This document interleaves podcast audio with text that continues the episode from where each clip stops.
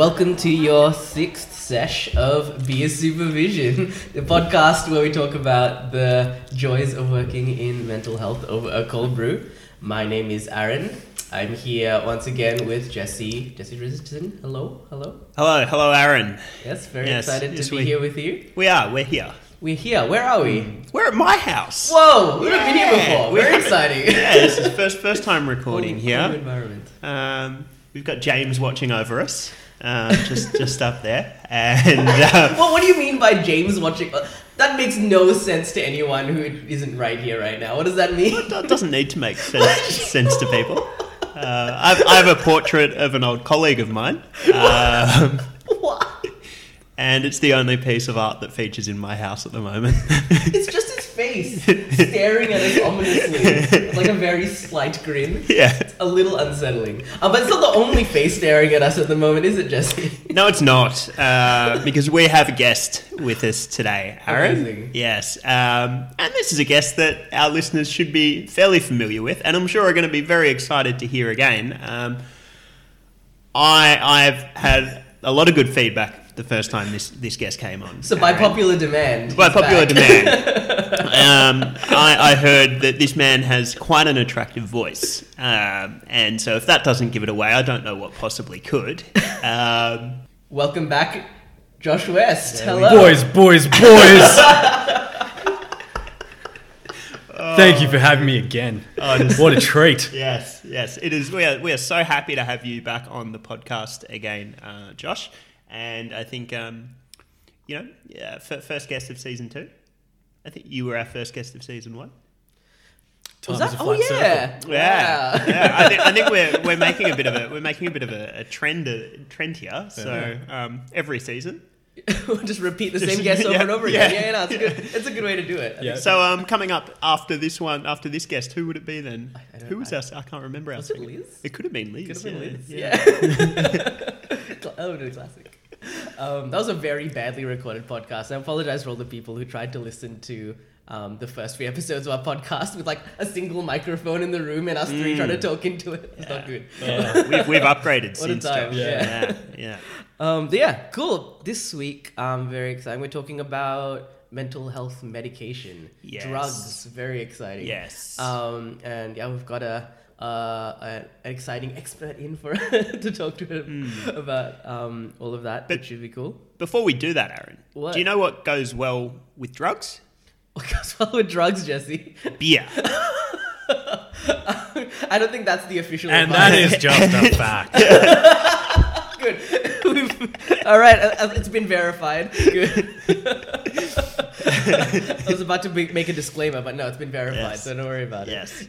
Yeah. Um, what have What have you got for us today, Aaron? I have got something very exciting: the Monsuta Okinawa Supreme Premium Beer. What is a premium beer?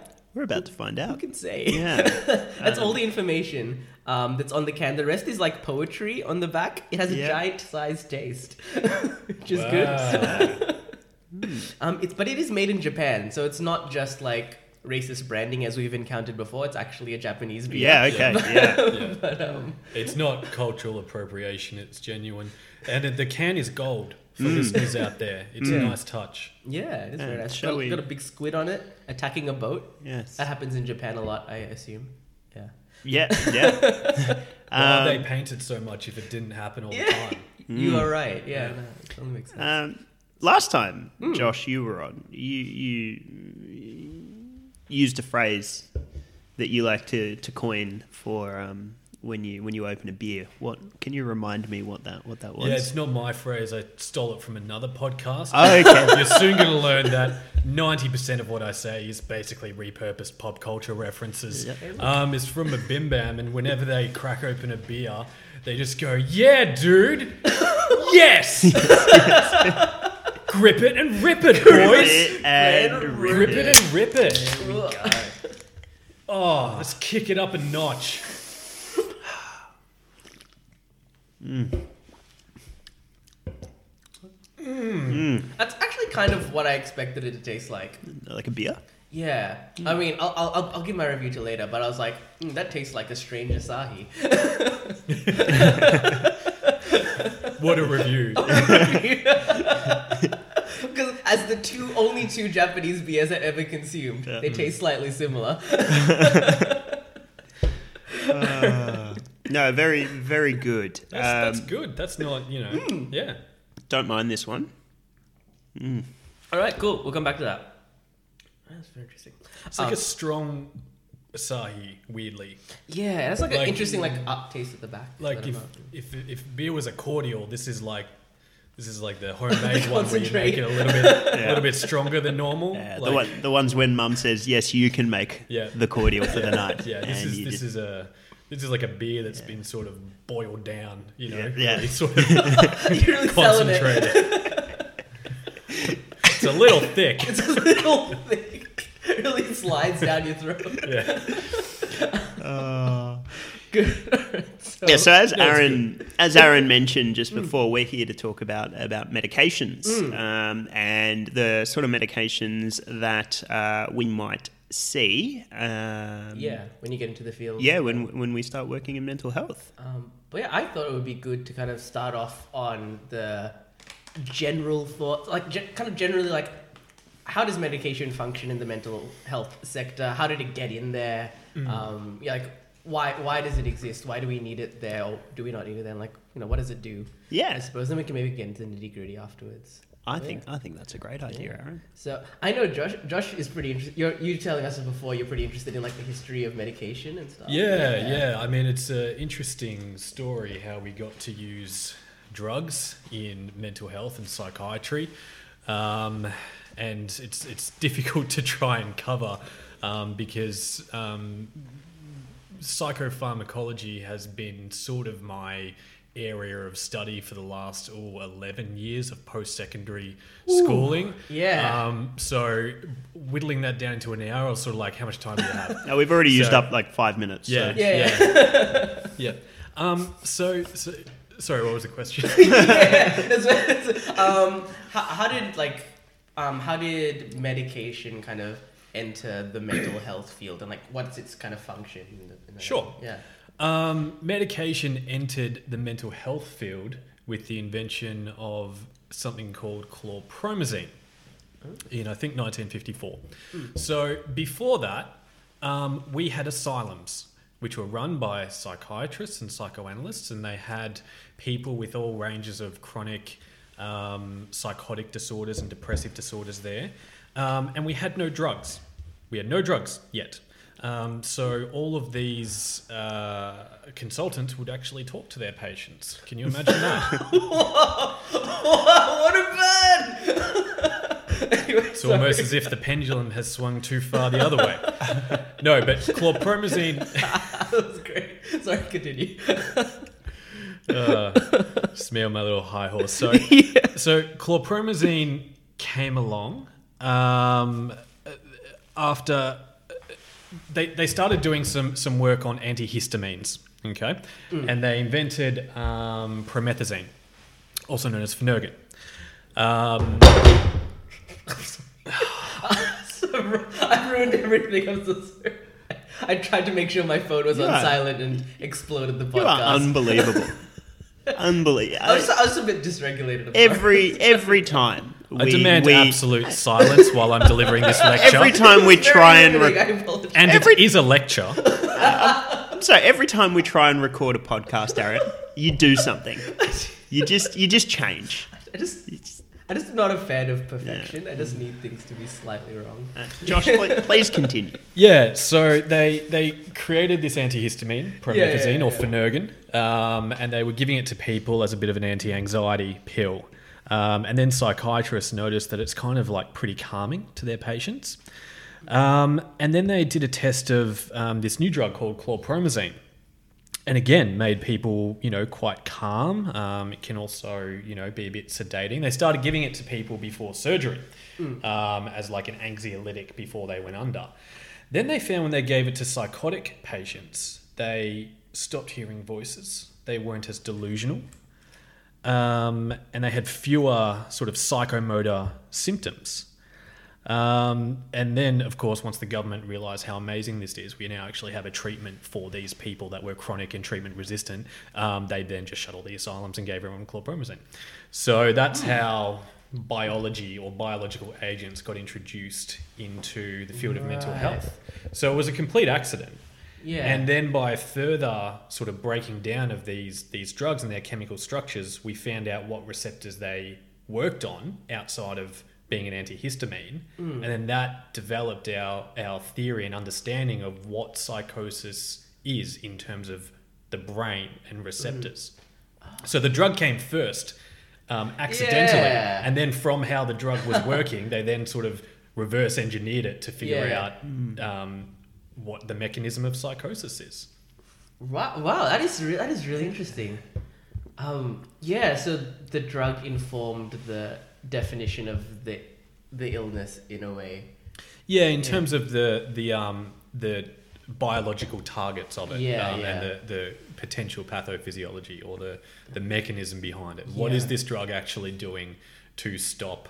Um, or to try and combat this, Hmm. this illness because an antihistamine that puts you to sleep that's one thing but how is it stopping the voices how is it making their delusions Hmm. go away how is it improving their their level of psychomotor agitation I noticed that you also kind of linked it to the change in which we provide mental health, like the move away from asylums. That medication um, is like a key kind of part of that. Like, you don't talk more about that because like that- that's something that I've kind of vaguely heard. But like in terms of like, are you saying that like the way in which like the way in which we provide mental health care is kind of facilitated by the fact that medication exists, in a sense? Yeah, and that's I suppose um, you know the the almost the downfall of you know traditional psychotherapy and psychoanalysis, the early days of, of psychiatry and mental health, where um, we didn't have imaging, we didn't have drugs, um, we just based our therapy, our treatments on the talking cure by Freud and Jung, and found that it was helpful. And there wasn't a whole lot of treatments available. So they usually they put all these people in asylums. Some got better some didn't. Um, and they'd just get therapy all day. Um, and they'd live lives there. And then chlorpromazine came out. And then some other medications like antidepressants uh, mood stabilizers. And they realized that um, we can we can just treat with with medication so that was sort of a um, shift away from those old days of the traditional way of treating patients with the talking cure into a biological focused uh, method.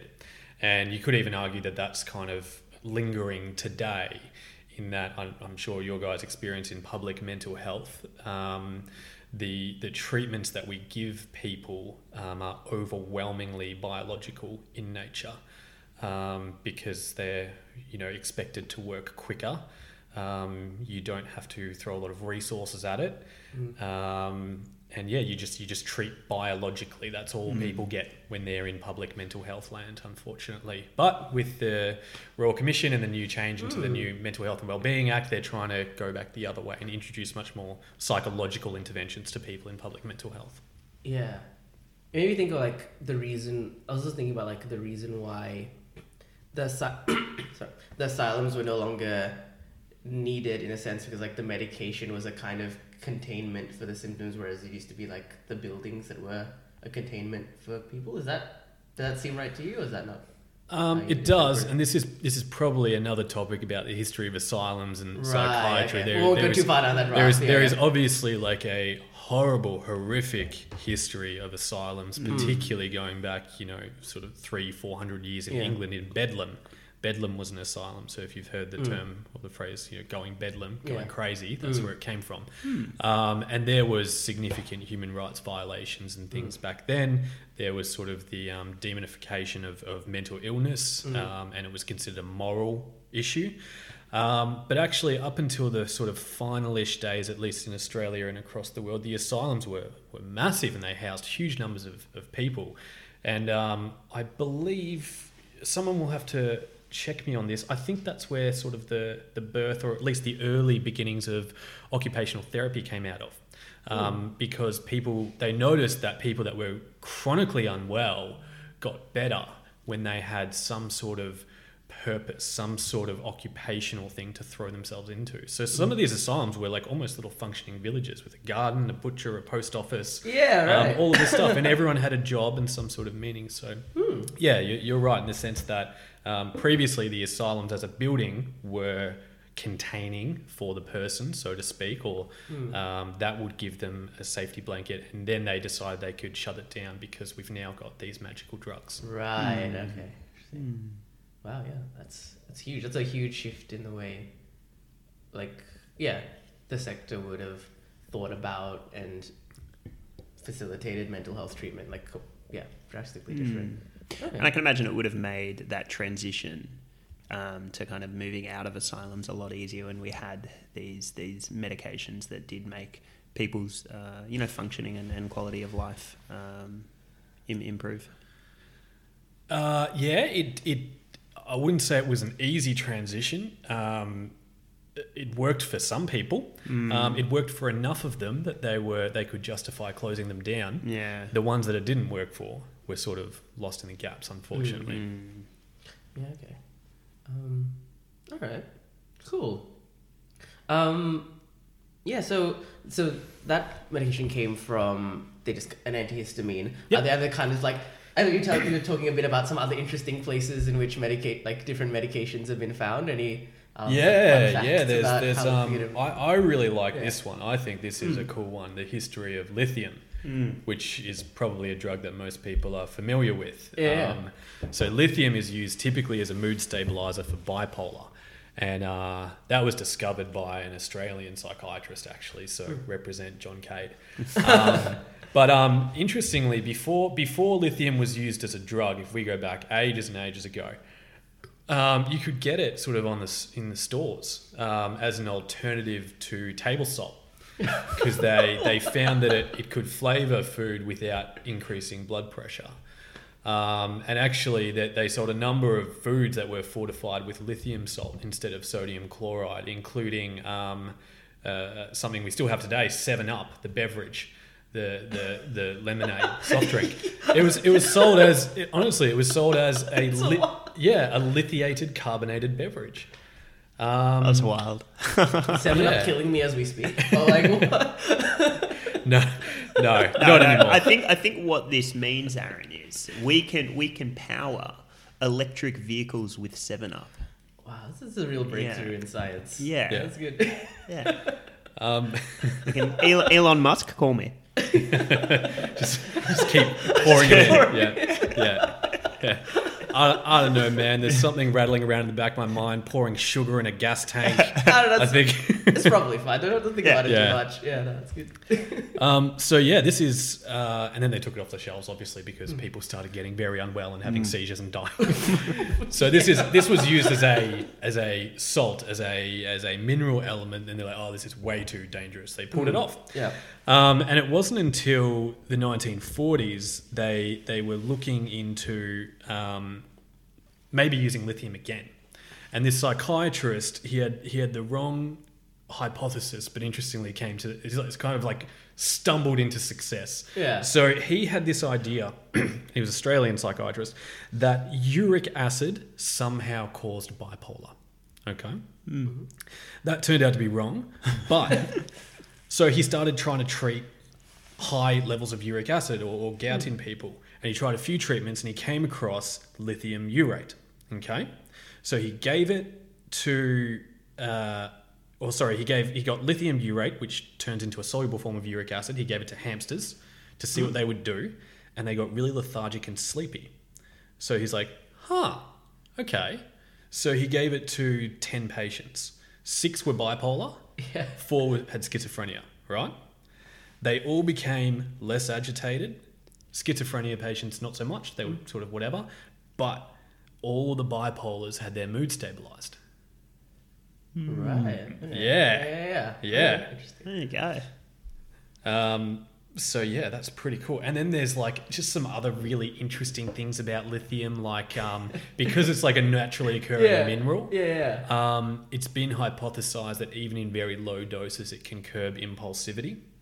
So there are there are ecological studies out there today that show um, places that have high concentrations of lithium in the groundwater, okay, of the water supply. No, no. If you match that community, demographic to demographic with neighboring ones, has a statistically lower suicide rate. Oh wow. That's outrageous. It What? is from a from a like like one milligram of, of lithium. Yeah, dose. yeah, like yeah. It's, yes. And uh, it, and also we don't know how it works, so there's that as well. That's, Oh really? Oh, well, well, there's like Magic. several different theories. yeah. theories, Yeah. but um, it's it, it's a salt. It's a it's an element. It doesn't it doesn't bind to a receptor. It's not a drug, so to speak. It gets completely excreted out in urine, um, and it's very soluble. It it acts on every cell of the body and does something. Wow. Incredible. That's, that's honestly wild. That's, that's Makes- amazing. yeah, yeah. It makes it like feel like magic. It is. It, it is like pure witchcraft. Um, people just stumbling onto these drugs. Yeah. uh, which is cool. Like That is cool, What are we going to stumble onto tomorrow? You know? Mm. It makes me. I mean, like, it's a complete tangent. We'll get onto like the specifics in a second, but like, it makes me think about like, like in like herbal medicines or like natural, like like like um traditional medicines. I guess you could call it like maybe it's like indigenous or like I typically see around like Chinese medicines, and it's like in my mind because I'm just used to like the Western model of medicine. I'm just like. Oh yeah, that probably doesn't work. It's not in a pill form. How could it work? But then, like lithium is just like a natural element that we tried and just like works with bipolar. And Yeah. I'm just like, Yeah. yeah, okay, like maybe I'm just like really like fixed on Western medicine being in a very mm. specific form and it's limiting my. I don't know, but at the same time, there's lots of medicines Well- that have no evidence backing, so like that's Yeah, not well, like I mean, casual, but you know, like you know, They used to they used to laugh at the Greeks that would gnaw on the bark of a willow tree when they had a toothache or pain, and everyone's like, "Ha ha, those those traditional folk." Until they realize if you powder the bark of the willow tree, you can get uh, salicylic acid, and if you add some ethanoic acid to that, you can create acetyl salicylic acid or aspirin. Oh, there you go. right. So Yeah. yeah, it all they a lot of them they all come from somewhere. Yeah. Oh, well, that's that's that's super interesting. I, I I could I reckon I could hear. I could listen to you talk about just uh, drugs we've stumbled on um, onto in in our, in the past um, forever. But um, I kind of want to know a little bit about the sort of things that we might might expect to see. Uh, you know, patients or clients that we're working with, uh, Yeah. you know, me- medicated on. Um, I guess according to, to maybe what they're what they're struggling with. Um, Yeah, like what's the common stuff and like what are like what what are the reasons why you prescribe for specific things, what are the yeah, side effects? like yeah. that? So if we if we would like to say kick off with uh, depression, Okay. Yeah. um, what sort of I guess indications would you be looking for to to start thinking about okay an antidepressant medication here is warranted. And then what are what are some of the go-to's so that people I guess listening can can can kind of think okay yep this my my patient's on this medication. I know why. Yep. So first of all, um, before starting a medication for depression or an antidepressant, um, we first have to make sure that obviously the diagnosis is right, um, because these drugs that we use they do have side effects, and sometimes they can. Um, precipitate other mental health issues if the diagnosis isn't correct. An example is bipolar. So if someone has comes to you very depressed and they actually have a bipolar type illness, um, you actually want to avoid antidepressants in that person because it can tip them into a manic episode, which is very dangerous for the person. So taking a proper history is important. Make sure you know what you're treating. If you've got depression, or depressive illness um, and you're considering the use of antidepressants, usually we would say, um, and as per the college guidelines, um, mild, moderate, severe depression, you'd probably want to look at using medication if they fall in the moderate to severe um, side of things. Um, and pair it with CBT or your sort of psychotherapy of choice. Um, so, decision to start medication is based on the diagnosis and the, I suppose, the level of acuity of illness. Um, and yeah, the, the medications that we use are, are antidepressants. Um, the most common class uh, and the first line that we use is called SSRIs or selective serotonin reuptake inhibitors. Um, and they're, they're one of the more new drugs. I think they were actually um, one of the first ones that was targeted drug design. So it was based on a receptor and then they built a drug for it rather than sort of accidental discovery. Yeah. And and what these drugs do is um, they you have nerve cells in your brain that's sole purpose is to release serotonin from the end of it. Uh, and that serotonin is a uh, neurotransmitter or a molecule that then acts on another um, nerve cell that has those serotonin receptors. Um, so once that serotonin's released, it's just floating in a bath in the brain. So you need some way to get that serotonin back into the cell to be reused again. So you've got these transporter molecules. Um, and what SSRIs do is they block these transporter molecules, which means the serotonin stays in the brain for longer, activating the next nerve cell for longer. Um, and the reason why we found that to work clinically is we've noticed there's a correlation between low serotonin levels and severity of depression. In a nutshell, it's a lot more Yeah, complex sure. than that. Yeah, yeah, go, No, go, yeah. yeah, yeah, Yeah, yeah. So this is the first time when they looked at sort of a an uh, an endpoint and said we notice that these people have really low serotonin. Is there something we can do to to. Yeah. try and address that? And they created these drugs. Yeah. So what are um, like common SSRIs that we, pre- prescribed and what are Um, their effects? Yeah, stuff? probably the most common ones: um, fluoxetine, uh, Mm-hmm. Prozac, which was the first one ever made in 1987, Mm-hmm. um, followed by citalopram, then escitalopram, sertraline, um, things like that. Those are the top ones. Okay. Are there Hmm. big differences between those, or is it just like a matter of some of them are better for different people, or? Um, that, that's an interesting question. So th- those are all that I mentioned. They're all SSRIs. Um, their affinity for the, which is the, the strength at which they bond to and block the serotonin transporter, slightly changes between them. Um, and also keep in mind that um, no drug perfectly acts singly on one receptor. If you give enough of a drug, they'll start getting dirty and they'll start bonding to other receptors. Um, so the side effect profile is usually pretty similar across them. Okay. Um, and you typically get, um, well, before we go into the side effects, is um, interesting to note that only 2% of your body's serotonin receptors are in the brain. Oh, Yep. interesting.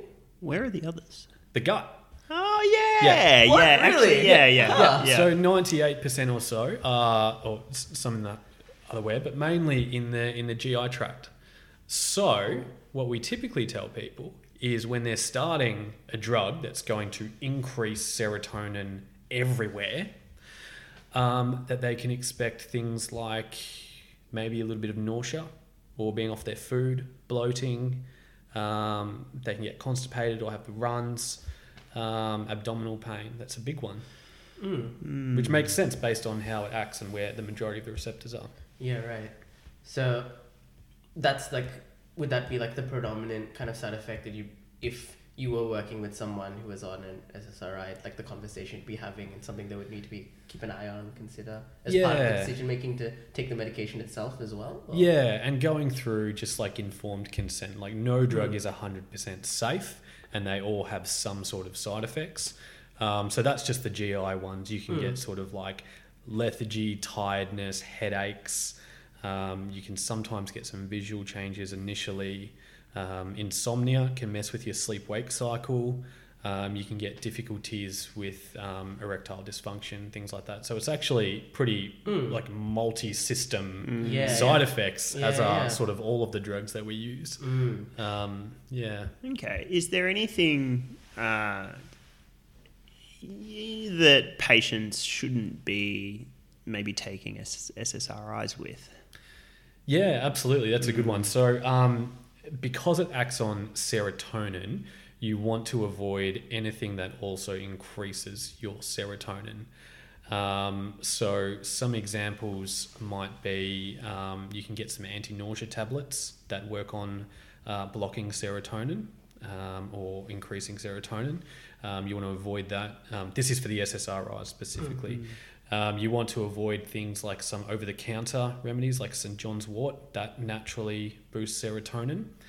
Um, anything that could that could contribute to the, the level of serotonin in your body because um, serotonin toxicity is quite dangerous. Okay. What about like things as like alcohol or other drugs or anything like that? Um, yeah, I mean that's that's a good one. One of the big ones probably is um, something like the hallucinogenics, so psilocybin or, or LSD, lysergic acid. They they work on um, flooding the brain with massive amounts of serotonin in a very short period. Right. Um, if you're on an SSRI already, um, you're going to have a bad time. Yeah, right. um, is as gentle as I can put it. Yeah, okay, um, sure. You can you can get very sweaty, or you can get feverish, um, heart palpitations. Jeez. Um, Yeah. It's really not fun, um, and the the the experience is quite the bad trip. I have heard. Yeah, okay. Good one to keep in mind. Um, but yeah, no, I And mean, then- genuinely something definitely to like Yeah. talk to your clients yeah, about. yeah. 100%, And then and then uh, the the alcohol um, issue. I, I sort of always recommend not to drink alcohol while on any of these medications that affect the central nervous system, Mm. just because alcohol is a depressant. Um, if someone's coming to me and they're depressed.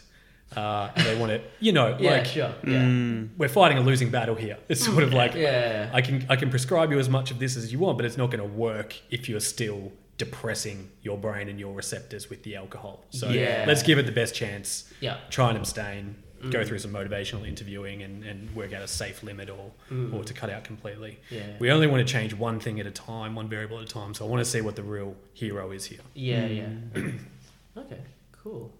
Um, how about we move on to like, because I know like um, antidepressants can be used also to treat anxiety. Yep. Would there be different anti-anxiety medications that you typically use for anxiety or similar?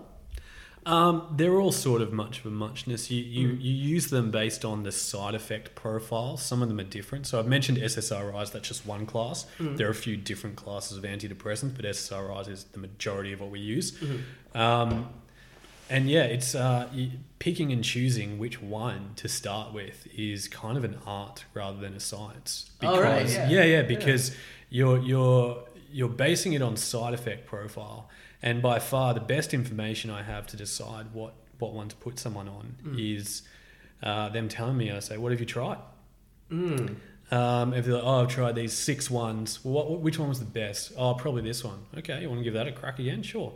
Um, yeah. Mm. if they're like, um, I've never tried an antidepressant before, but uh, depression runs in my family and a lot of my family members are on medication, then I think, okay, which one though? Yeah. And it has it worked? Because Mm. if they're like, my whole family is on sertraline, it saved their life, chances are you're going to respond to sertraline. Interesting. Um, yeah. Okay. Yeah. because we suspect there's an inheritance with the Mhm. different um, enzymes that metabolize these these drugs and the the response that they get. So, if there's a family history of mental illness, you have an increased chance of getting that disorder. Likewise, Mm. if there's a family history of good response to a certain medication, let's give it a crack. Why not? Okay. Yeah, Grip it and rip it. yeah, grip it and rip it. yeah, Let's um, let's normalize grip it and rip it as Yeah. part of mental health therapy. Yeah. Yeah. and and that's that's pretty well supported. That's not just like Mm. fobbing people off and Mm. dipping Yeah. our hand into a lucky bag and picking out Mm. whichever one or whichever drug company gives me a pen with the, the label on it Yeah. or a Seroquel cup. Can't wait Yeah. for that. yeah, you can't, you can't be manic if you're asleep.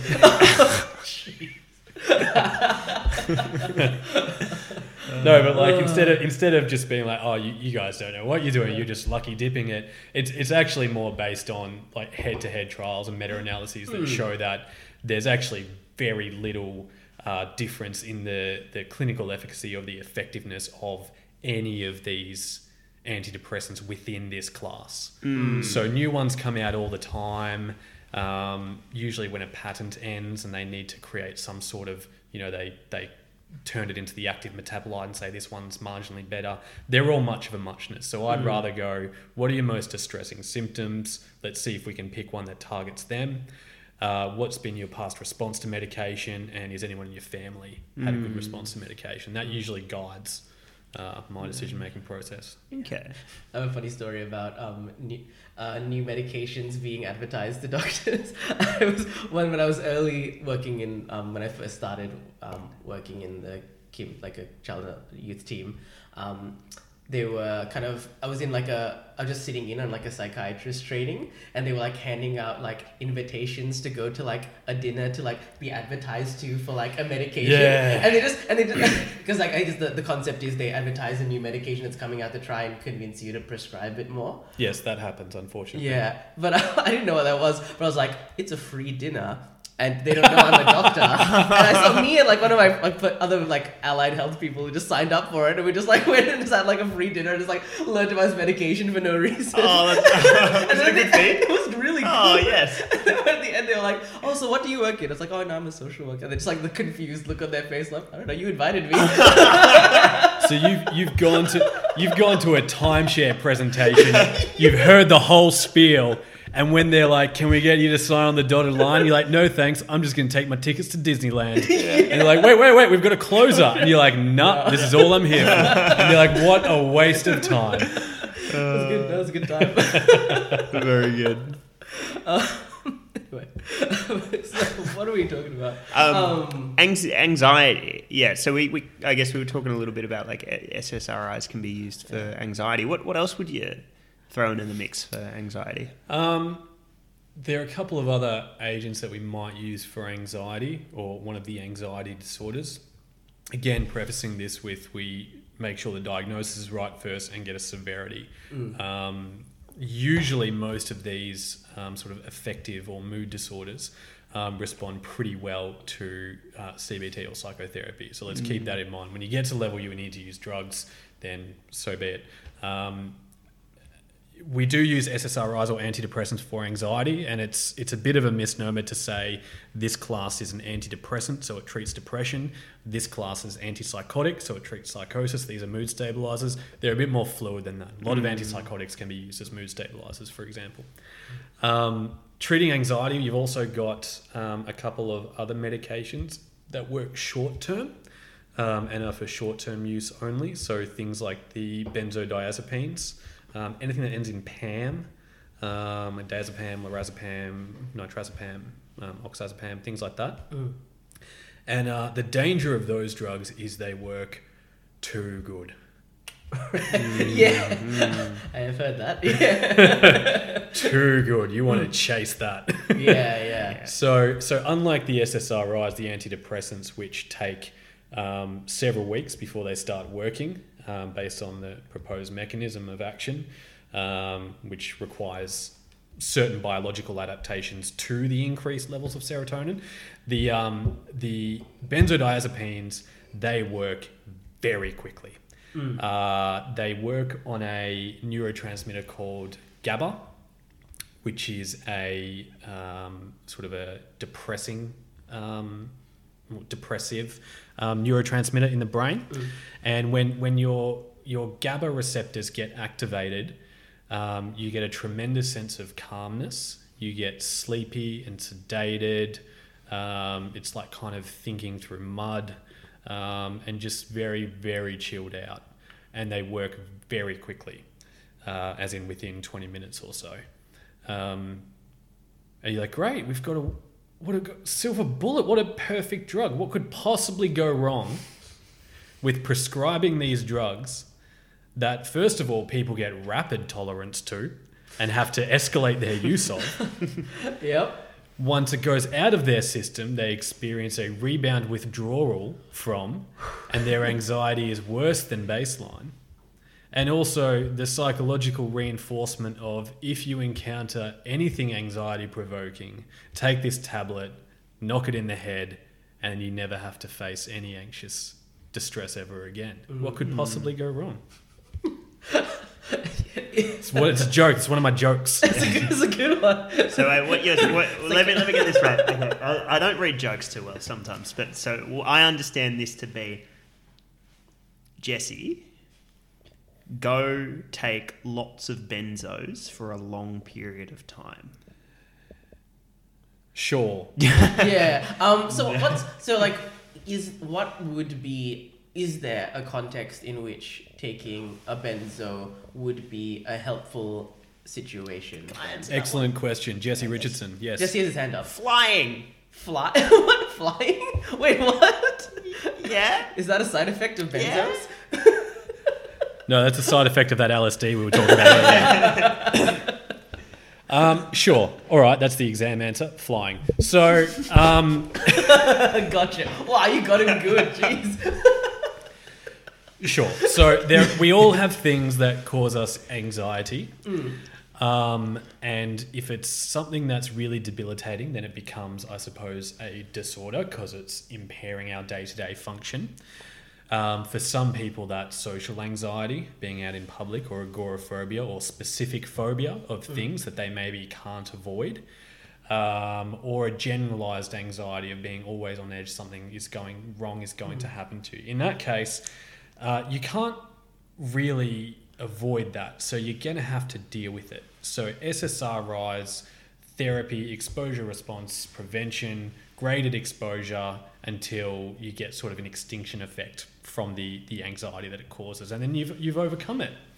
Um, but say it is something like flying, which, you know, not everyone does all the time. Say that you only do, you know, an overseas trip, you know, once a year, once every couple of years. If it's a very specific circumstance that causes you unmanageable anxiety and it's a very rare occurrence, then why not? Why not give something to take the edge off? That's in like the short term for a very specific reason. Um, same thing, we give it to people, you know, pre surgery if they're really anxious. You know, you're not going to get that every day of your life. Um, but for like, you know, well circumscribed defined periods, there's a role for it. I would also say as well, there's, I would argue there's a role for it if you're commencing um, a new medication, a new antidepressant, and you're trying to rapidly increase it for one reason or, or another. Um, that can be really, it can throw people off with all those side effects. It can actually increase anxiety and agitation in the short term. Why not give them give them five days or so of a of an anti-anxiety, and then they can wean off it. Or if they've been admitted to, you know, a public psych ward, it's an unfamiliar environment. Um, it's very chaotic. It's probably the worst day of their life. Uh, why not? I think there's a there's definitely a purpose for them when they're used safely. Interesting. I I have seen like medications like diazepam used in the context of someone coming to a medicine department and just like in like anxious and distressed Yeah. as part of like a um uh, like a like a larger picture of being feeling anxious for various reasons might Yeah. be a specific mental illness or a, a circumstance outside um, the psychosocial circumstance that's affecting them and maybe they're coming to ED maybe not frequently but every now and again and then um, kind of part of the solution is here have a couple of tablets so that you can kind of Yeah. take it when you're starting to feel feel anxious when you go home and things like that is that a reasonable use or is that something you can be careful Yes, about of course. They're Yeah. in a they're in a hospital. It's probably the worst day of their life Yeah, yeah, in cool. some time. Um, they've been brought in either voluntarily or against their will. Mm. They don't know what's happening. yeah Um, you know, my argument is first of all, you can't do a true assessment of them if they're in that sort of anxious state. Mm-hmm. And it's also pretty unconscionable to keep them in that. Like you wouldn't if you were a pain specialist or a anath- anaesthetist be like, oh, well, they're already in a, you know, in a bit of a state. Like, you know, mm. their pain's reasonably controlled, but I don't want to overdo it. It's like, no, no, you shouldn't leave them in pain. You should give them mm. appropriate analgesia. yeah right It helps them settle down. It makes it less traumatic of an experience, and it helps me be able to do a proper assessment. Yeah cool sweet that's good. Very good. cool cool. Yeah. all right Okay. um, what, do we, what do we got next What? on the list Oh, I want to know, I wanna a little bit, a little you bit. got, you got more you got more I a little, little more, a little more, a little more. No, not about the anxiolytics. Okay, yeah, go we're, we're done with that. All right. Um, I'm just gonna book in to see my my GP to get some benzos. Yeah, And- Oh, you got a flight coming up? Yeah. You got a big flight coming up? Actually, actually, oh, I do have a flight coming up. Yeah. What, you getting surgery on that plane? What are you? this alternating days, p- planes, and surgery, just like for the rest of my life. Yeah, Um, I want to know a little bit about antipsychotics. Sure. yeah, that's what I was going. That's where I was going, Jesse. Jeez, whatever. That's fine. This is um. We'll, we'll have this argument later. This is good. so we, we mentioned yeah. Let's You're, you're later. watching this relationship break Yeah. yeah, down yeah, in real yeah, time. in real time. Yeah. Yeah. Oh, it's good to be on the last episode of this podcast. Our first and last. yeah, yeah. I've just bookended your Yeah, your yeah. podcast completely. It's poetic, really. I brought you guys into this world. I can take you out.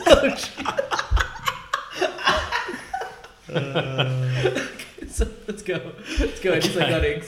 What's the Um, deal? antipsychotics. So again, um, everything I'm explaining is very simplistic uh, understanding and somewhat outdated. But basically, uh, we the the common belief is that uh, psychosis, um, which is a, a mental illness characterized by uh, hallucinations, um, delusions or strange thinking, as well as disordered thoughts and behaviors. Um, there is a belief that it is caused by dopamine receptors and dopamine in the brain.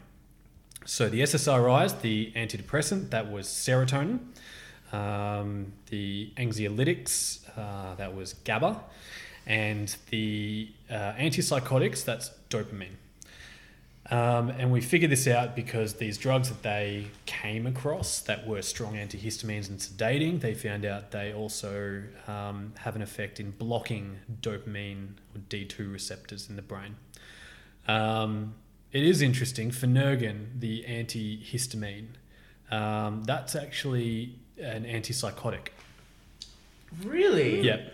So Ah. I actually took one last night. So I took an antipsychotic last night, technically. Yeah. Right. Something that I tell med students all the time while they freak out. And they're like, I wouldn't associate. I'm, I'm different to these these people with the schizophrenia and whatever. I'm like, you're not so different if you've ever taken this drug. Um, so yeah, so we found that um, when you when you block dopamine, specifically D2 receptors in the brain, you can uh, have people that have this this syndrome of uh, hallucinations, uh, bizarre thoughts, as well as disordered thoughts and behavior. They get better. Okay, so that was their first sort of thought that maybe dopamine has something to do with this. Then that was supported by further evidence that if you give um, regular people that don't experience that, if you give them uh, amphetamines or something that massively increases dopamine in the brain, they can start hearing voices. They can start getting paranoid. Their thoughts can get jumbled. So that kind of supported that initial theory as well as like further stuff down the line. Yeah. So yeah, ultimately the the antipsychotics that we use, um, they um, all of them, uh, without exception, have an effect on blocking dopamine D two receptors, and then it gets more interesting than that. Yeah, okay. Yeah, we okay. probably don't have to. That, do, do, Well, we I'm going to have tell you about it. Okay. So- okay. that's- Yeah, go for it. Tell, tell us a bit. So, um, you've got obviously, you, you, as you can imagine, if you've got these receptors all through your brain, um, not all of them are going to be responsible for psychosis. Um, you're going to have different tracks and pathways through the brain that have these dopamine receptors on it. Um, as we've found, if you if you block the dopamine receptors at sort of the the back of the brain, um, near the brainstem where where movement is, um, people get really sort of wooden and rigid in their movements. Um, they kind of look like a Parkinson's patient, sort of shuffling. Um, then we've found if you uh, block it uh, more centrally and frontally, where the um, uh, there's a gland that releases prolactin, um, and if you block that, then the prolactin increases, which we don't really want. Um, there's only sort of one tract in the middle that we actually want to fully block the dopamine receptors of. So all of the drugs that we use um, block dopamine in the different pathways in a variable amount. You see, Okay, that's where you get the different side effect profile from. Right. Okay. Sure. So if you look at something like one of the really classic ones, like haloperidol, um, one flew over the cuckoo's nest, everyone's really rigid as a board and walking. That's because haloperidol is really bad at blocking the dopamine towards the back of the brain where your movement center is. Right. Whereas some of these newer agents completely avoid that and just target the the, the tract in the middle that's that's important for the, the psychosis or the positive symptoms we might say. So what are these um, newer medications, like the common ones that maybe someone might start off with or get into? Um, sure. So again, um, with the antipsychotics, we've got um, the the Rigidig ones that first came out. Yeah, yeah. Uh, they're called the first generations of chlorpromazine, haloperidol, things like that, um, and they're pretty they're pretty powerful. They block dopamine everywhere, and they almost exclusively block dopamine. Then we created the second generation drugs. Okay, and uh, that was a new Yeah. a new era. They Oh. said I wonder what comes after the second generation. Please continue. You interrupted his we do have third generations. Yes. Um, Yeah, yeah. Please tell us about the grand, the grand era of second aka generation. the Zoomers, as I call them, Super antipsychotics. with their TikToks and their podcasts. um, so the the second generation drugs were um, much better at targeting the pathways we wanted for dopamine, and we thought this is great. This is what a treat. Look, they're not rigid as a board. They can walk around. They're not having these horrible side effects. This is only, this is the future. No one is ever going to be non compliant with medication ever again. Uh, and then we found out that people really didn't like taking them because they have other side effects. Oh, Because these are dirty drugs. okay. As in, sure, the dopamine, they were only targeting the track that works on the psychotic symptoms, but then they found they also have an antihistamine effect. They affect adrenoreceptors, so you get hypotension. Uh, it basically is a very dirty drug that hits about six or seven different receptors, depending on the amount you give them. Uh, and it can cause diabetes, metabolic side effects, dry Oof. mouth, constipation. Um, their blood pressure can plummet when they stand up.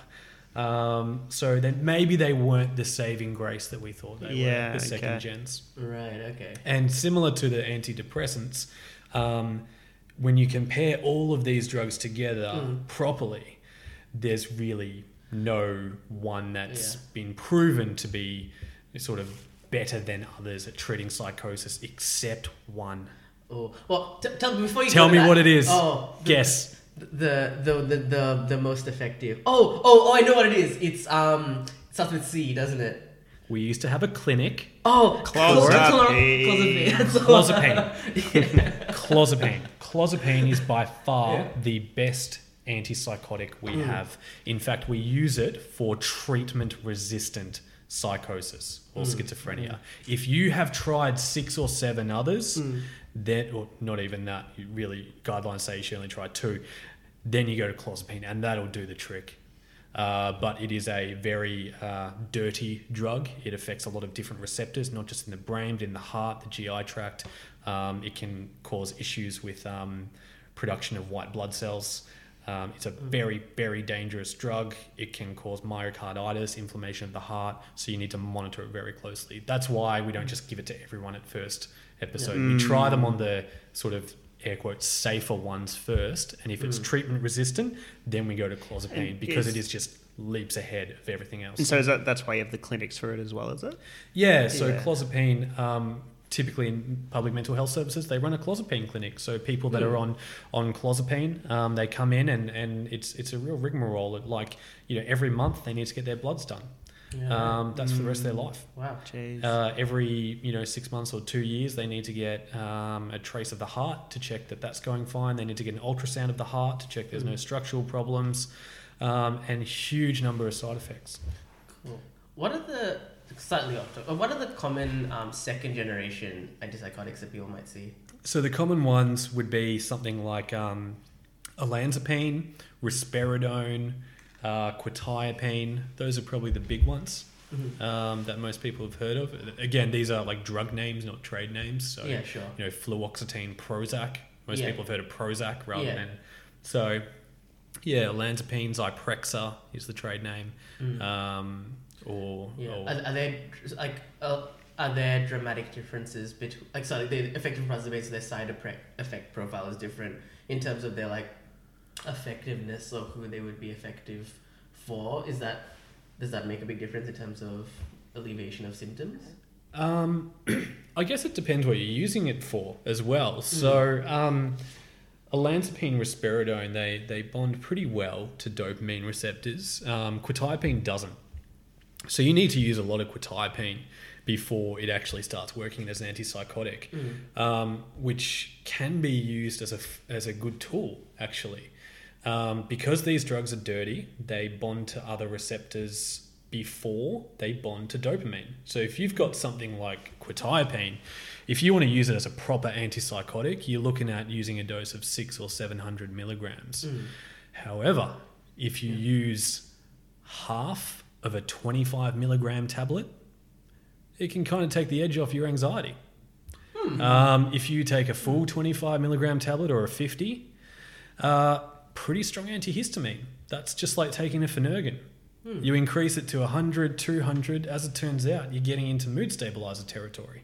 But if you want to use it for schizophrenia, you got to use serious doses. So the way that they bind to receptors is dose dependent. So, So- the first ones it hits are the, the, the histamine ones, um, and then it sort of escalates up there. So that would be why uh, you know sometimes you might see uh, patients who have uh, you know quetiapine as a PRN. Yeah, absolutely. Yeah. And that's actually going back to our anxiolytics or anti anxiety drugs. Um, quetiapine can be used as a um, short term anti anxiety because it doesn't have that same issue with tolerance and withdrawal and dependency as the benzos. People can generally find that they can sort of stop taking it pretty easily and they Yeah. also don't have to escalate their use of quetiapine. I have noticed that there are some medications that are like theoretically for one thing, but then are used for something else in practice. Like, like are they like um? Because I don't know the details, but it's just like there are some like antipsychotics, like you mentioned, like Seroquel before, that are like used for other purposes, like sedation or other kinds of Re- effects. well. risperidone is a is a Is a Yeah. pretty common one Mm. that I guess uh, you know I've, I've seen around a fair bit in um, child Yep. child and youth. I imagine with like um, health. um, autism spectrum disorder. Mm. Yeah, yeah, Yeah. And, and other um, I think just yeah really explosive sort of behaviors Yep. and stuff like that. yeah, that. absolutely. So because these drugs and and usually they're used at quite low doses. Yeah, yeah. Because you're you're using it basically for that sort of um, uh, taking the edge off effect, that anti-anxiety or ever so slight sedation. Yeah. Um, I know, like sometimes uh, Phenergan is used in, in kids at a low dose Mm. that have really significant behavioural issues because it just kind of takes them down from a ten out of ten Mm. to an eight out of ten without Mm. excessive sedation. Yeah. So there's lo- there's lots of examples Mm. like that. Yeah, Absolutely, yeah, yeah. yeah. Mm. Okay.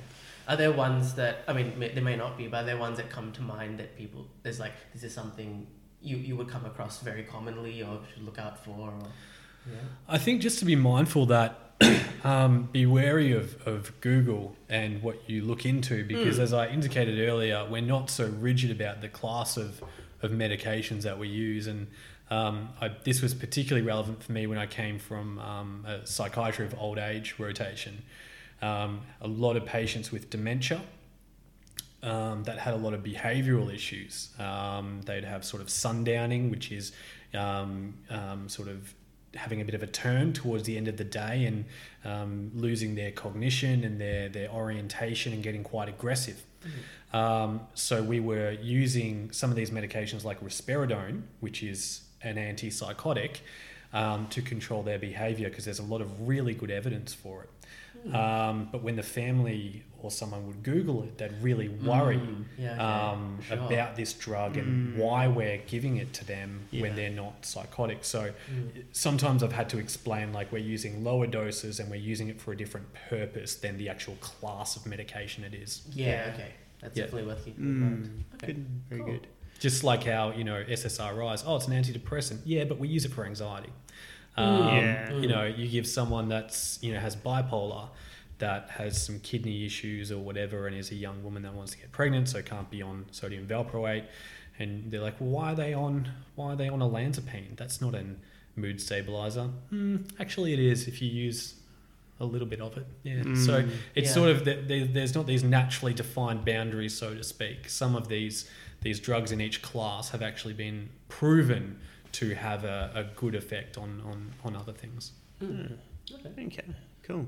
Now, this is very, very, very interesting stuff. Um, and and He you- says you know- lyingly. You're I'm not not- convinced at I'm all. not saying this lying. He's man. fallen asleep. no, no, no. This is this is really, really quite interesting stuff. And I think that the, the very nature of Yeah, this, yeah, yeah. What is dopamine or I don't know. no, no, so, Um, sorry. The very the very nature of I guess the podcast that we're we're doing today is is you know there's so much depth to it. It's going to be a bit of a longer one. Um, yeah, I reckon but- it's gonna be longer. It's Oh yeah, yeah, Okay. yeah. No, Yeah, no, we're not, cool. we're not we're not Yeah. finishing off before we, we, we hit the main The main. the main the There's a main, main- there's a uh, main bit? the main section of this podcast. Yeah. The main Uh, section. which is usually the beer review. Okay. Oh, we got something else. Party drugs. Let's go. Let's go. Okay. No, no, I don't, I don't want I to know would about like to party pres- drugs. Um, I would like to know about um, some, uh, you know, forms of of medication Yeah. that is just kind of being researched at the moment um, Mhm. for, for mental health. And, and I guess a few things that come to mind for me is like um, you know, psilocybin. Um, uh, there's there's ketamine. There is MDMA. Yep. Um, all of that sort of stuff. I want I want to know a little bit about that. Sure. Um, so it's pretty it's pretty exciting times actually in terms of drug development um, because we've got these new class of uh, what's called uh, rapid acting antidepressants and uh, psychedelic assisted psychotherapy. So the downfall of the medications we use for depression is that they have bad side effects. Um, you need to take them once a day, every day, for at least four weeks before you'll even start to see an effect. Oh, you'll get the side effects to start with, but your mood won't actually clinically improve for sort of four weeks. That's if it works at all. Um, most people trial a drug, do a proper trial, and they said no effect. You're like, great, right, start from scratch. So it's it's really challenging um, to try and give someone uh, any sort of relief quickly with these drugs. They just don't work quickly, and they don't work well enough. Um, the elephant in the room here in this podcast is I'm talking about all of these different drugs we use, particularly the antidepressants. I really try and undersell them to people if I'm going to start them. Um, I try and tell them like this will probably make things about 10% better. Um, in the sense that it might give you a little bit of energy and motivation to get off the couch to get into therapy, and Yeah. there you'll get better. Um, but it's not it's not a happy pill by any means of any stretch of the imagination. But we've got this exciting new research that's coming together about some of these psychedelic agents and ketamine that has been shown to rapidly and permanently um, Hmm. fix people's mood, so to speak. Really? And the the sort of the and it's from like one one dose of one drug once, That's outrageous. which is outrageous. It's so exciting. Like I never get to promise this stuff to people. This is so cool. Um, and and the the suspected mechanism of how they work is um, if you can imagine someone that has significant anxiety or treatment resistant depression or, or trauma background um, and has really a, a very negative, pessimistic outlook on the world and view of themselves, that's a very rigid way of thinking. And when we give people antidepressants or any of these medications or even therapy, what we're trying to do is we're trying to increase some flexibility in that way of thinking and that rigidity and try and get them to see things from a new perspective and then reinforce that new perspective so that their outlook changes. Um, drugs do that by giving a whole amount of serotonin. It actually increases brain plasticity and allows new pathways to form, and so does therapy, but it takes time. We have found with these psychedelic agents such as LSD, lysergic acid, psilocybin, um, to an extent MDMA, but that's more with PTSD symptoms, um, you can very rapidly increase the plasticity of the brain and allow new connections to form that's dose dependent. So it's not over time, it's due to the drug. You hmm. flood the brain with this drug, it allows the brain to basically reset the way it thinks about things. And these very rigid, pessimistic pathways then open, and you can train a new way of thinking. And that's really exciting. That's really cool. So to clarify, can you cure depression by going outside and picking some choice mushrooms? I don't want to mince my words here. Yeah, yeah. About 100% yes. I did not know where that was going. No, don't do that. Don't do that. yeah, yeah, totally. Um, we are talking about, uh, you know, first of all, the danger of picking mushrooms. Yeah. Um, but then also, even even so, we're still working out what dose you need, um, the the exact route of administration, um, how often you should have it, whether it's just a one-off or whatever, and also you need basically a trained sort of trip sitter. So it's psychedelic assisted psychotherapy. The Ah, idea okay, is yeah. that in that induced state, you then start to have someone guide you through this process in a very safe, controlled A environment. shaman. Interesting. Um, well, I mean, Like, that- whatever that- works for you, Jesse. That's the way I dress up when I'm doing this. yeah. Yeah, as a witch doctor. um, yeah, and I guess but from what I've heard of um, MDMA, it's like similarly for PTSD that it, uh, I guess, oh, I guess it reduces the intensity in which someone experiences their experiences, so they're able to engage with therapy or something like it that. can, and I think it has something to do with MDMA and PTSD specifically. I think it has something to do with a feeling of um, interpersonal connectedness as well, Mm. um, which is often sort of the driver of, of, of PTSD symptoms or trauma symptoms that perpetuate mm. is that that feeling of being alone and isolated and, and not part no one can understand what I'm going through. Mm. This instead increases sort of sociability and connection with others. So I think it's mm. as well as the you know the, the sort of the intoxicating effect on the euphoric mood um, and feeling really good, you actually start to feel um, you know, consciously as though you're you're more connected to others. And I think that's how it, it's proposed to work. Okay, Mm. right. Okay. very interesting. Yeah. Um, yeah. Yeah, like It's so interesting. Like, do you? Uh, I mean, like, it's yeah. It it like it, there's nothing really like necessarily surprising that medicate like different drugs might have different effects. It's just like it's, it's kind of jarring because they're in the category of illegal party drugs, and so it's hard to like think of them in the new category in a different category of actually they can have other benefits and and things and value. I suppose. Yeah. And and probably like one other class that we haven't spoken about, and I've had a real change of heart about Mm. this is is the stimulant medication Mm. for ADHD. I love this idea that one day some psychiatrist saw a kid that could not sit down and thought, I have an idea, let's give him some stimulants. what a mad lad. Like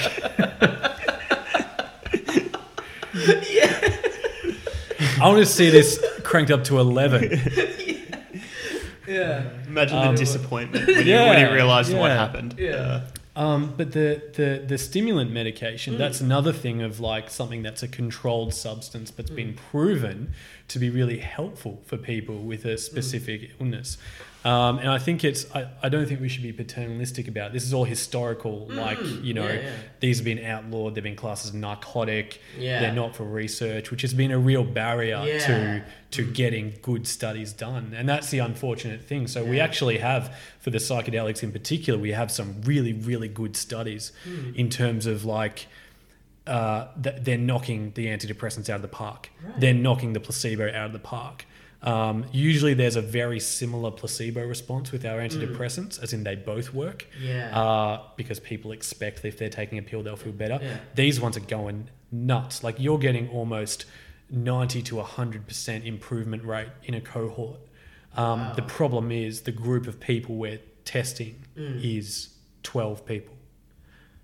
Right? right. So we can't get big enough trials to to sort of support um, rolling it out as a, as a or, or rescheduling it, so to speak. Hmm. You know, every every study has been positive overwhelmingly. They just haven't been large enough to justify rescheduling it from a poison to an actual right drug that can and, be studied and and, it's hard to get funding for larger studies because of like the political ramifications of that or something like that maybe Um, and, and they're expensive as well. You have to train someone up to do this specific type of therapy. You have to create a new Mm. protocol of, of psychedelic assisted therapy that then can be manualized and distributed out. yeah Um, you need to like control for any kind of um, interference or variables. You need to recruit people that don't have any other mental illness or medical comorbidities. Yeah. That's fun.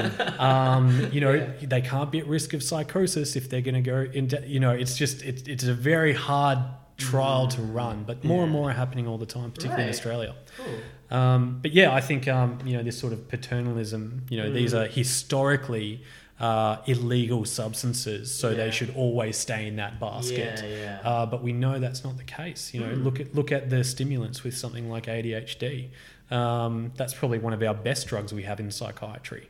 Mm. Uh, it really, really works. It changes people's lives, yeah um, and it takes very few people to give a stimulant to that has ADHD before they get better yeah yeah you know and people ask all the time particularly in CYMHS when we guys were all working together Mm. parents would ask like how long how long does it take before i should expect to see some difference some Mm. change and i always tell them how long does panadol take they're like Yeah. seriously I'm like yeah like Mm. half an hour like it's it's awesome like it changes lives so yeah yeah i don't think we should be closed-minded to these really promising mm, yeah um, new new therapeutic agents Yeah, cool.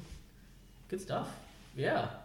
Um, I think that's all of the.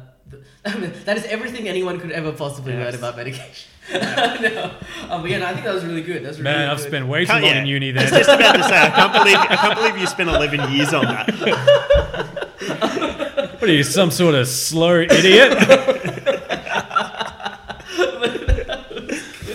Oh no, yeah. that was that was really really good. I feel like we covered quite a wide range of, of topics in, in a bit of a, a short This time. This is the kind of like brute force summary that would have been really helpful when I started working in this field to actually be like, okay, this is the things that you at basic need to know, Mm. and then we could go from there. yeah. I think yeah it was good. Yeah. Yeah. Thank you for, for being able to. Um, I think it, it takes a lot of uh, skill, Josh, to be able to like take that level of information and kind of condense it down into a way that um, you know is maybe a, a bit bit easier to digest. And I, I, I've just, for the last several years, I've just been trying to drink from a fire hose, and, and, and now I'm just dribbling. I'm just baby birding it into you guys. And you're like, this is so digestible. I'm like, yeah, yeah, it gets harder. yeah, oh no, yeah, yeah, very very mindful of that. But, but th- thank you, thank you nonetheless. Yes. That's why I'm a social worker. Yeah. yeah. That's why I'm a social worker with a script pad. Um, now the most important part of the podcast. What did you guys think of the beer? Remind us, Aaron, what beer we were drinking. I finished mine a while ago. I Yeah, can't, I can't remember. Um, the Monsuta. It's got a little thing above the A, so I'm wondering if I'm supposed to pronounce it differently. But Monsuta Okinawa Supreme Premium Beer. Um, yeah. Doesn't that line, isn't that pronounced as more of an A? Monsute? Um, I could not tell you. I'm sorry. I do not know. Um, but So yeah. I thought like if it had like a bit of a hat on it, like an. Uh, Look, I mean, that's, Upside that's, al- down that's almost V. certainly true. I, Mm. but um, it's supposedly a balance of premium malt and superior hops um, creates a beer of unseen magnitude. Do you feel like this beer has a magnitude that you were not able to see? Um, I mean, it certainly is a beer. I agree. You know, is Yeah. it is it of unseen magnitude? It tastes, it it sort of tastes like beer squared to me, like a condensed. So sure, does that equal magnitude, concentration? Guess, yeah. Sure. I didn't pour it out of the can. I assume it looks like quite, I don't know, like cut like colored, like kind of opaque. Yeah, it's it's a, th- it's a thick beer. I get, Um, mate, I'm a pleb. I drink like Yeah. only CUB and Furphy. I want I want my beer to taste basically like soda water, and if it has too much flavor, no, thank you. So I think this beer was, I, it was yeah, it was, inter- it was hoppy, but in like almost like a it was like a harsh hoppiness to it at the end, Uh, and then it was like it was like multi like probably like pretty strong maltiness, and then there's like a There's a hop right in the back of your throat. I, I feel like it was equally matched, the hops and the malt. There were a lot of both, yeah, yeah. but it was like equal. It Mm, wasn't yeah, like, they didn't blend together. They were very distinct. Yeah. yeah. Um, so yeah, I mean, it was al- it was alright. I mean, I'd probably drink it again. Didn't mind it, I don't think I would actively seek it out, but I mean, I probably prefer this over an Asahi if that's the only thing I can compare it to. But Yeah. it just does. I feel like it does taste very similar to an Asahi. Yeah. Okay. Yeah. Yeah. How about you? I didn't mind it. Um, I can't remember much about it. I think I, I, I might have drank it a little too quickly. Um, wow, you really liked it, or you just had a very bad day. Leave, column A, column B. leave, leave that one up to our listeners to decide. Um, it's a good thing you bought a six pack. Uh, no, no, it's not. Why is it not a good thing, uh, Aaron? That Why is it not a good thing? You know, usually it's you who tells me, but maybe this time I'll tell you. Um, I feel like it's probably because if you drink a lot of beers very quickly, it's probably not very good for your health. Especially if you're not if you're on an SSRI, that would be bad. yes. Um, yeah, and, uh, and and that's not something that we would do here at Beer Supervision because we want to be responsible Yes. about our health and yes, our well-being. we do. Yeah. Yes, and so um, we would only we wouldn't drink too too many in a short space of time because that's irresponsible. And I feel like um, also just given given the topic of today's Mm. podcast as well, uh, that goes for uh, party drugs as well. just just to cover all our bases. Yeah, just to cover all our bases. Don't don't do them. Um, and Do them as part of a controlled clinical trial. yes, yes. Good, good. I'm glad. I'm glad we're not going to get sued now for all the all, all the lawyers that are listening to this Yeah. podcast. Yeah, good. Um, but yeah, I'd say it's yeah decent beer. Would drink it again. Uh, best beer I've ever had. No, worst beer I've ever had. Um, that one is reserved for um, Hargreaves Hill. Is this still Hargreaves Hill? Is that still your worst Wow. beer? Oh wow, that's really it's Yeah. really confident. We definitely Yeah. need to vis- drink another one to revisit because I Yeah. think that they they need a redemption arc. I Yeah, feel I'm like. not sure if I if I was mentioned this on the podcast, but I think I've told you about it, Aaron, before. I'm just Oh, gonna wow, say it again. Oh, I saw no. I saw a bar had Hargreaves Hill on tap, and I was just like, what? I mean, people must like it. They're in business. Yeah, yeah, maybe. Maybe. Ma- I'm, I'm sure. I'm sure. the front. We should. We should maybe. Yeah, we should try out some of their other beers um, because I'm sure their other beers would would be Yeah. okay. I, look, I, I feel like you hate it a lot more than I, I mean, do. they must be right. It must be. How's, how's this possible? All right, cool. All right, well, thank you very much, Josh, for being on the podcast. Yes, Really thank you. Boys, Hey. Boys. thank you for having me. it's been great. Yeah. It's been so good. Um, yeah, and hope everyone who's listening, listening enjoyed it too. I hope you learned a bit like we did. Yep. Um, yeah, and we will see you next time. See ya. See ya. Thanks for listening to Beer Supervision, the podcast where we talk about the joys of working in mental health over a cold brew. We record every two weeks, often with guests from the mental health field. If you could leave us a rating on iTunes, that would really help us out, or share it with someone who might find it helpful. If you'd like to contact us with feedback or questions, or even just to say hi, definitely do at beersupervisionpodcast at gmail.com. And you can find Beer Supervision on Facebook and Twitter. Our opinions are our own, the beers we drink are chosen just by us, and we don't receive any sponsorships. We'll see you next time.